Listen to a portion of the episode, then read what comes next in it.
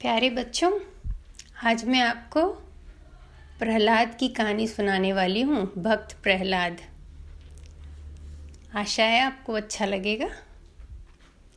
एक बार की बात है हिरण्य कश्यप नाम का एक राक्षस राजा हुआ करता था। काफ़ी ताकतवर था, पर उसकी इच्छा थी कि उसे कोई भी न जीत सके।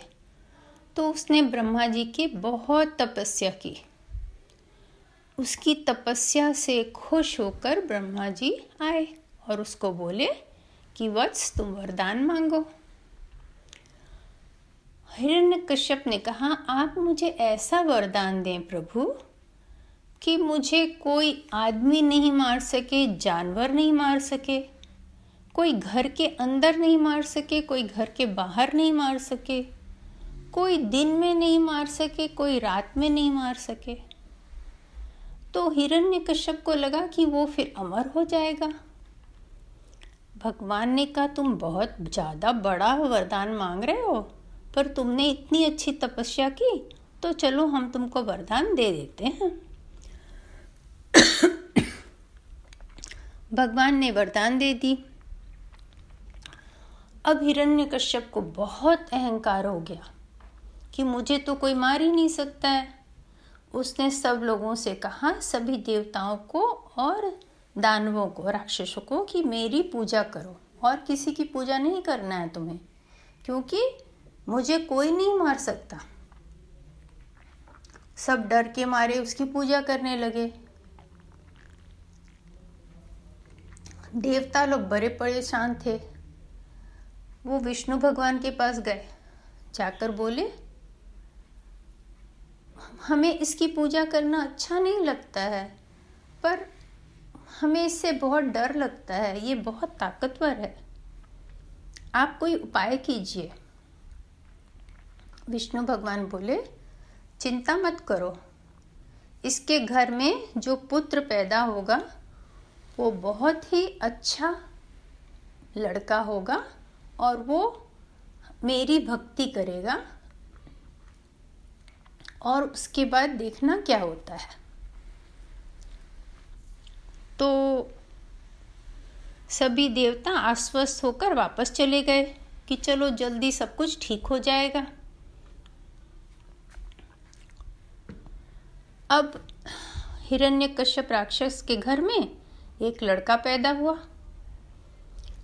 राक्षस राजा बहुत खुश हुआ बहुत बहुत मिठाइयाँ बटी, बधाई गाया गया। जैसे जैसे इस लड़के का नाम प्रहलाद रखा गया जैसे जैसे प्रहलाद बड़ा होने लगा, वो हर समय विष्णु भगवान की बात किया करता था। तो सबको बड़ा आश्चर्य होता था, क्योंकि पूरे राक्षसों के राज्य में कोई भी भगवान का नाम नहीं लेता था। तो इसको मालूम कहाँ से पड़ा विष्णु भगवान के लिए? सब हैरान में थे। हिरण्यकश्यप ने उसको एक राक्षस गुरु के पास भेजा, प्रहलाद को, और गुरु को बताया कि इसको अच्छी शिक्षा दीजिए, कि इसको समझ में आए कि मैं सबसे ज़्यादा ताकतवर हूँ और मुझे कोई मार नहीं सकता, इसलिए मेरी पूजा करनी चाहिए। राक्षस गुरु ने बहुत बहुत कोशिश की उसे ऐसी शिक्षा देने की। पर वो कामयाब नहीं हुए। उन्होंने आकर हिरण्य कश्यप से शिकायत की, आपका बेटा, ये बात मानने को तैयार नहीं है कि विष्णु भगवान से आप बड़े हैं और दूसरे बच्चों को भी यही सिखाता है तो आप उसको घर बुला लीजिए। हिरण्य कश्यप को बहुत गुस्सा आया। उन्होंने अपने द्वारपाल को कहा कि इसको ले जाकर पहाड़ के ऊपर से नीचे गिरा दो। अगर ये नहीं माने कि मैं सबसे ज़्यादा ताकतवर हूँ और मेरी पूजा होनी चाहिए। तो द्वारपाल प्रहलाद को लेकर पर्वत के ऊपर गए और उसको बोले कि बोलो कि हिरण्यकश्यप सबसे ज़्यादा ताकतवर हैं और तुम उनकी पूजा करोगे। पर प्रहलाद ने कहा, विष्णु भगवान सबसे ज़्यादा ताकतवर हैं, मैं उनकी पूजा करूँगा। तो द्वारपाल गुस्सा हो गए और उसे पहाड़ से नीचे धक्का देकर गिरा दिया। लेकिन जैसे वो गिरते गिरते नीचे पहुँचा विष्णु भगवान ने उसे अपनी गोद में उठा लिया। प्रहलाद को कुछ भी नहीं हुआ।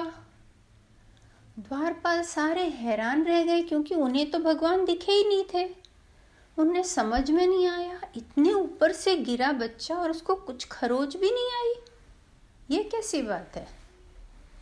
उन्होंने जाके राजा हिरण्यकश्यप को बताया कि हमने तो इसे ऊपर से गिराया था, लेकिन इसे कुछ भी नहीं हुआ। तो राजा ने कहा, एक काम करो, इसे जो पागल हाथी है, बहुत गुस्सा वाला अपने यहाँ, उसके सामने खड़ा कर दो तो उसके पैरों से कुचल के मर जाएगा। तो द्वारपाल ने कहा, ठीक है। फिर दो द्वारपाल प्रहलाद को पकड़ के जहाँ हाथी रहते थे, वहाँ ले गए और पागल हाथी को छोड़ दिया उसके पास। हाथी बहुत गुस्सा से दौड़ के प्रहलाद के पास आया, लेकिन फिर वहाँ ठिटक के खड़ा हो गया। उसका कुछ भी नहीं बिगाड़ा उसने। द्वारपाल सब हक्के बक्के रह गए। जो हाथी को संभालने वाले महावत थे, वो भी हक्के बक्के रह गए। ये कैसी बात है? हाथी इसको मार नहीं रहा है। लेकिन हाथी नहीं मारा, क्योंकि हाथी को मालूम पड़ गया कि प्रहलाद की रक्षा भगवान विष्णु कर रहे हैं। उसे मारना मुश्किल है।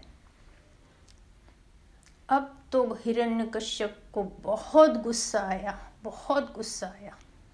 उसकी एक बहन थी होलिका। उसको एक वरदान मिला हुआ था भगवान से कि अगर वो ये कपड़ा एक था उसके पास, वो ओढ़ के बैठेगी उस दुशाला को, आग के ऊपर भी तो वो नहीं जलेगी। तो हिरण्य कश्यप होलिका के पास गए और बोले, बहन, तुम वो दुसाला पहनकर आग के ऊपर बैठ जाओ और गोदी में प्रहलाद को बिठा लो ताकि प्रहलाद जल जाए और तुम्हें कुछ भी न हो। तो होली के होलिका ने कहा, ठीक है, ऐसा कर लेंगे। तो फिर एक बड़ा सा आग जलाया गया लकड़ियों के पूरे बड़े गट्ठर में आग लगाकर और उसमें होलिका जो है अपना शॉल अच्छी तरह ओढ़ कर और प्रहलाद को गोदी में बिठा कर बैठ गई।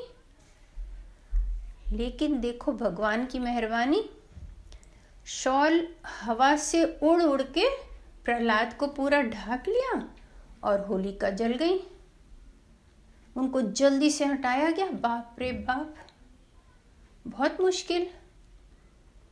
सबों को समझ में नहीं आ रहा था कि ये छोटा बालक को क्या ऐसी चीज़ मालूम है जो कि इसे कुछ भी नहीं किया जा सक रहा है? तो हिरण्य कश्यप ने उसको फिर अपने राज दरबार में बुलाया और बोला कि, प्रहलाद, मैं सबसे ज़्यादा ताकतवर हूँ और न तो मैं मर सकता हूँ, न मुझे कोई मार सकता है। फिर तुम मुझे मेरी पूजा करने से क्यों इनकार करते हो? तो प्रहलाद ने कहा कि भगवान सबसे ज़्यादा ताकतवर हैं और वो सब जगह हैं तो मैं आपकी पूजा कैसे करूँ? हिरण्य कश्यप को बहुत ज़ोर से गुस्सा आया। वो वहाँ दरबार में एक बड़ा सा खंबा था। उस खंबा के ऊपर ज़ोर से उसने एक मुट्ठी लगाई ताकत भरी और बोला क्या इसके अंदर तुम्हारे भगवान हैं? और जैसे ही उसने उसको मारा, वो खंबा टूट के दो टुकड़ा में हो गया और उसके अंदर से एक विराट जीव प्रकट हुआ, जो आधा आदमी था नीचे का शरीर और ऊपर का शरीर शेर का था।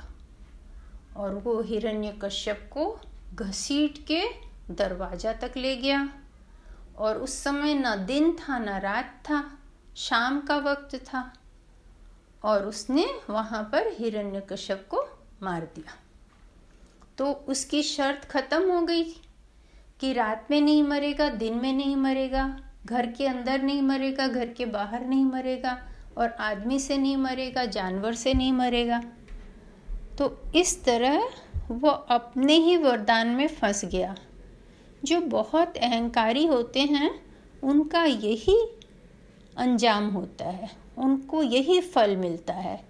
इसीलिए बच्चों, अगर आप बहुत ताकतवर हैं या आप बहुत अच्छा कुछ करते हैं तो उसमें भगवान का धन्यवाद दें, शुक्रगुजार मनाएँ कि भगवान ने आपको ये शक्ति दी है कि आप बहुत अच्छा करते हैं, आप और भी अच्छा करें, पर दूसरों की मदद भी करें, उनको भी सिखाएँ। और इस बात का घमंड न करें कभी। और आपको मालूम ही होगा कि जब होलिका जल जाती है तो उसी के कारण हम होली का त्यौहार मनाते हैं। और होलिका के जलने का होली दहन पहले दिन किया जाता है और उसके बाद दूसरे दिन रंग खेला जाता है। आशा है आपको कहानी अच्छी लगी होगी। बाय बाय बच्चों।